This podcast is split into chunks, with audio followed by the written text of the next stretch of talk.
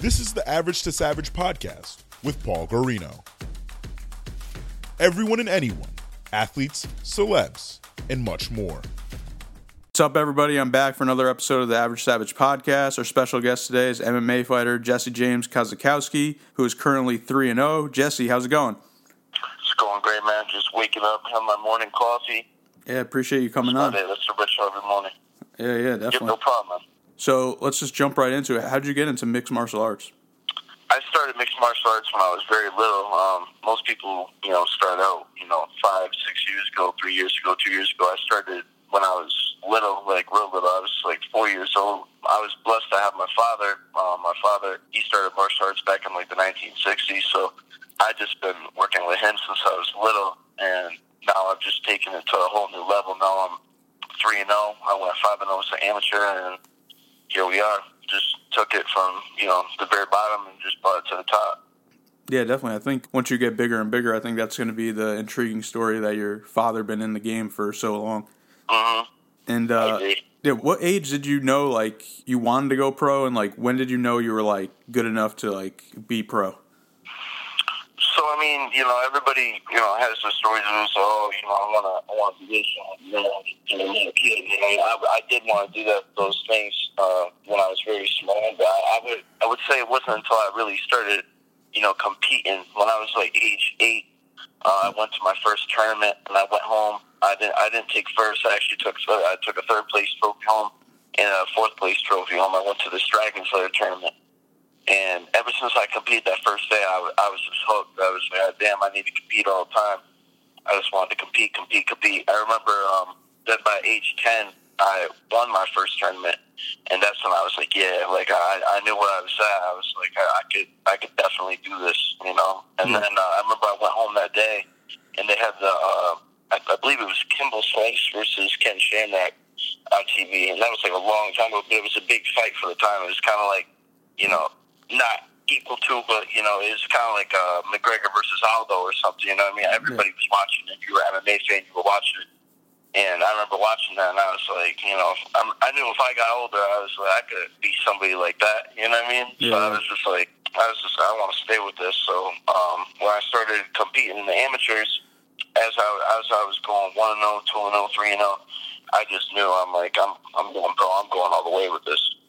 Yeah, yeah, definitely. Yeah, and like you said, you, you went five and zero as an amateur, and then what what was the moment like you and your team decided like it was time to go pro? Uh, after my Pat Casey fight, you know, it was a it was a big lead up to the fight. Um, I had a lot of people don't know what happens behind the scenes, but I had a lot of injuries throughout my amateur career. I had a lot of people that pulled out when I wasn't injured. I even caught the the fucking mumps. You know, of all Yeah, things, yeah, I thought it was eradicated in the 1970s, but I caught the mumps. That prevented me from fighting one time. Uh, I believe it was June of 2017. So I couldn't fight so many different times, Yeah. and I was just like, you know what, this probably doesn't even happen in the pro games. And I knew I was already at that level. I was going to, I've gone to other gyms, and I was competing, you know, very well, if not beating pro fighters. You know what I mean? So I was like, let's go pro, Gotcha, take gotcha. it to the next level. Yeah, I remember. I remember when you got the mumps, and I was like, "What the hell? Like that's like an old sickness." Yeah, it's, it's weird. I, I don't understand. I, I even got vaccinated and everything for it, Yeah. but sometimes I guess uh, the doctor said it could still slip through. Yeah, yeah, yeah, yeah. Yeah. Then going into your first pro fight, what was what was that experience like? it was a good experience. You know, um, it, it was cool because you know I went out there. It was on like a, a stage that I fought on before, so it wasn't like it was really like any different than uh, any other of my fights. You know, I fought a Mohegan Sun multiple times. I uh, had already been there, so I was like, I've been there, done that. I just went out there and did what I was doing throughout my amateur career. Go out there, and I actually won with one of the same moves that I won with, I believe, in my previous amateur fights too. I won with a shoulder lock from kesa gatame, so it was it was all very familiar to me. It wasn't like I was in like a different environment or anything, but I knew right there. I was just like, yeah, let's let's keep it going, let's keep it rolling. Yeah, yeah, definitely. Now, could you explain to me like what your specialty is, like in mixed martial arts? Um, I would say my specialty is uh, mixed martial arts, just being you know a well-rounded fighter. You know, um, there's a lot of fighters that you know they're good, they're good in one area, they're good in this area.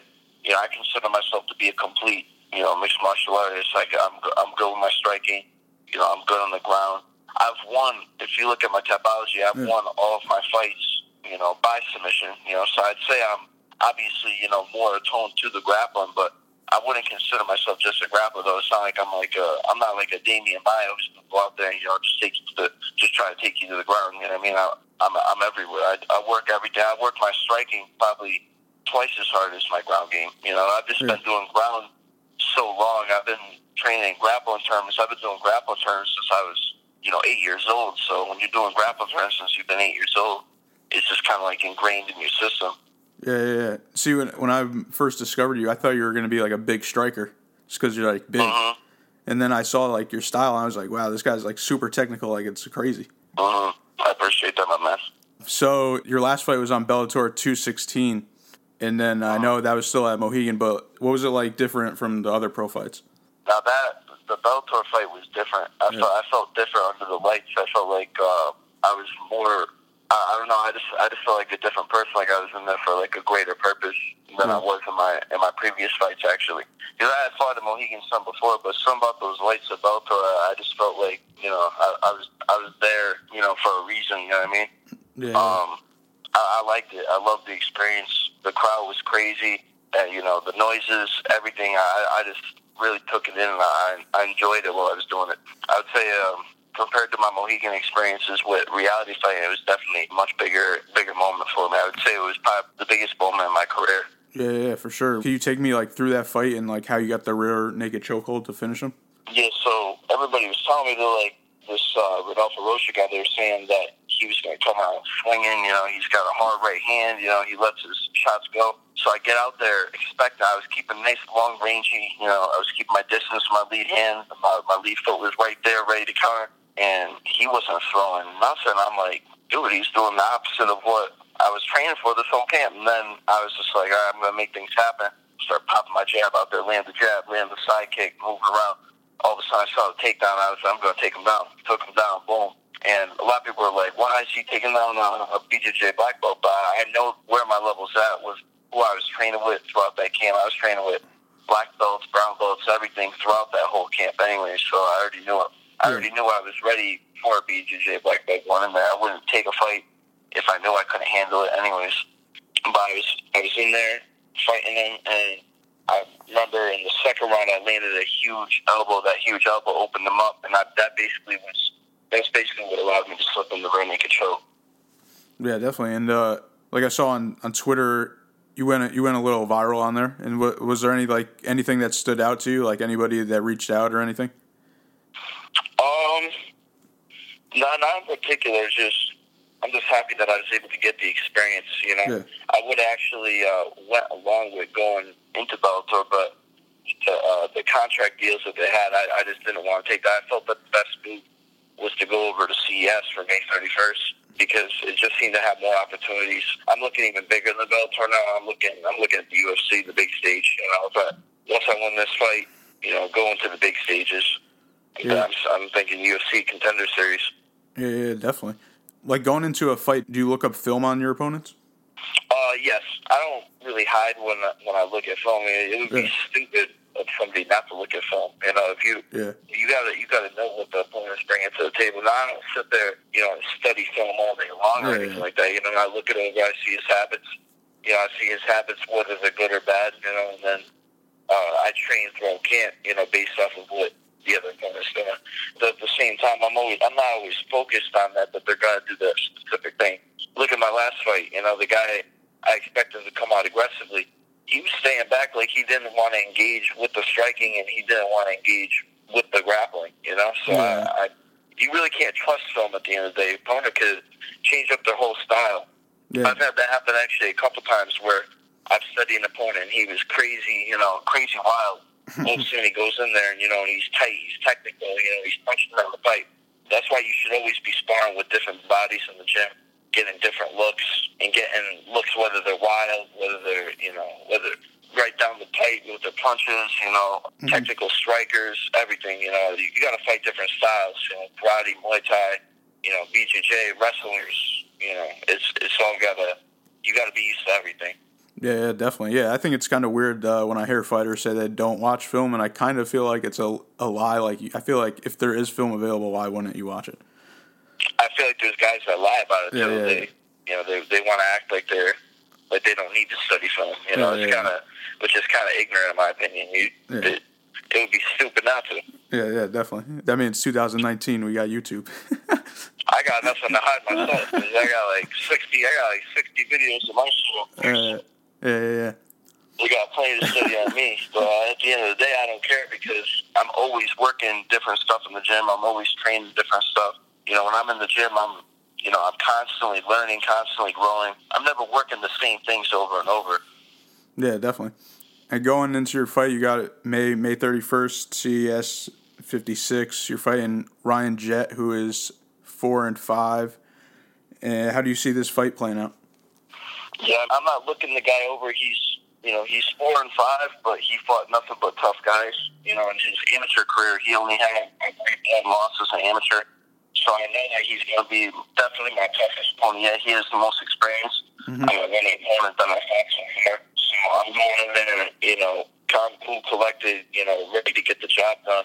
But I'm going to be definitely careful. He, he's got power in both hands. He's got snap in both punches. At the end of the day, anybody can get knocked out. You know, when you're in there, when you when you have four ounce gloves on, swing, swinging at you, anything can happen. So I'm just going to do the same thing I've been doing. You know, go in there, nice and relaxed, poised, and just do what I always do. Yeah, definitely. How do you like stay relaxed in a in a fight though?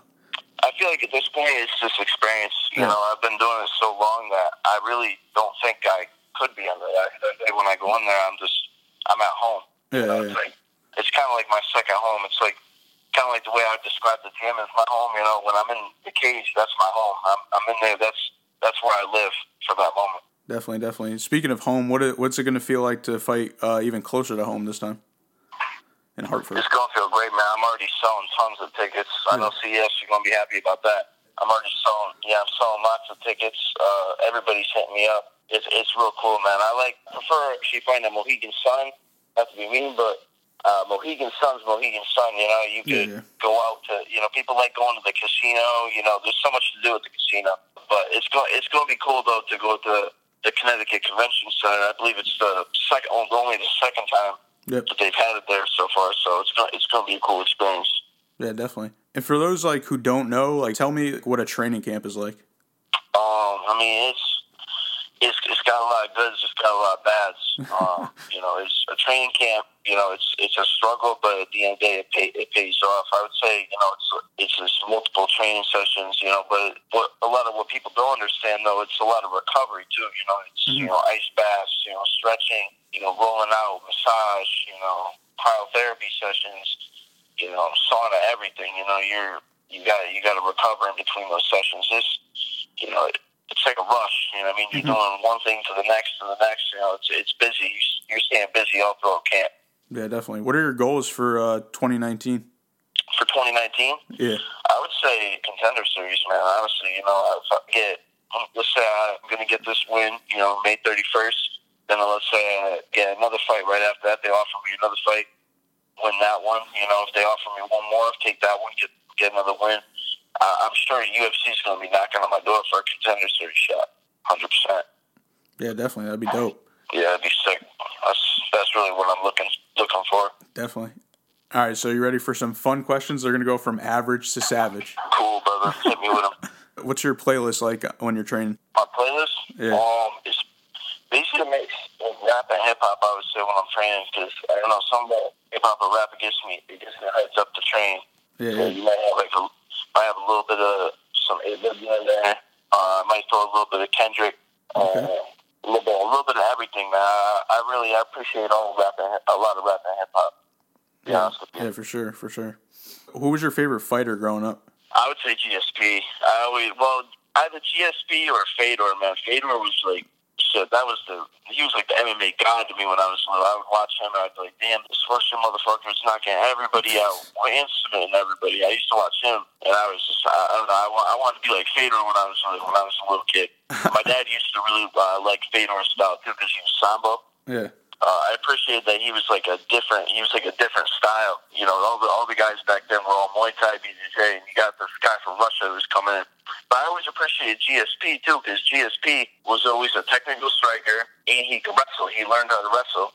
after after I believe he, he lost the fight and then he learned how to how to wrestle after that. So I I always appreciated both of those fighters. I'd say the most. Gotcha, gotcha. Those are two good ones. Uh, what do you like to do in your free time when you're not training? Well, I'm not training. I actually, uh, I really like hiking. I like, I like the outdoors. Man. I appreciate the outdoors. I like to draw. I'm, I'm actually people. A lot of people don't know, but I like art. Uh, well, ever since I was growing up, actually, my family thought I was probably going to become an artist because I, I, I was drawing like all the time when I was little. I took art classes and stuff like that. Yeah, it's dope. I just kind of keep on the low because I'm always training now. You know, I'm training twenty four seven, so that's kind of my life now. Gotcha. Uh, who's one guy that you'd want to fight, dead or alive? One guy I want to fight, dead or alive. Hmm. I never thought of that. I don't know. You know, that's a hard question. I don't know. To be honest, I don't really. I don't really want to fight anybody. It's just you know, if it happens, it happens. Yeah, yeah, gotcha. I don't. I don't. I don't ever go. Damn. I want to fight that guy. All right. Well, let's say, would you wa- say like, would you want to like train with like GSP? Yeah, definitely. I would definitely go train with uh, GSP. Actually, my boy Steve, Yeah. he used to uh, he used to hang out. Hang out with us. We were trying to go up for one year, but uh, and it never we never ended up following through with it and going to do it. But I would definitely go train train with GSP. That'd be sick. Gotcha. And last one, would you rather give up MMA or have a million dollars? Um, rather give up MMA or, or have a million dollars? I would say I, I wouldn't give up MMA for a million dollars, to be honest, because I know, you know, down the line, I mean, even though MMA fighters doesn't seem like they make that much, down the line, though, you, you really do, you know, make pay. You know, if you're winning, if you're winning fights all the time, you, if you win a UFC championship, you know, Bellator championship, you're rolling in some dough. So I would say I would stick with MMA over a million dollars. For sure, for sure. That's what I figured your answer was going to be. I had to test you. Yeah, I got to be the lotto. You know what I mean? Yeah. All right. Well, I appreciate you coming on. Absolutely, brother. Appreciate you calling.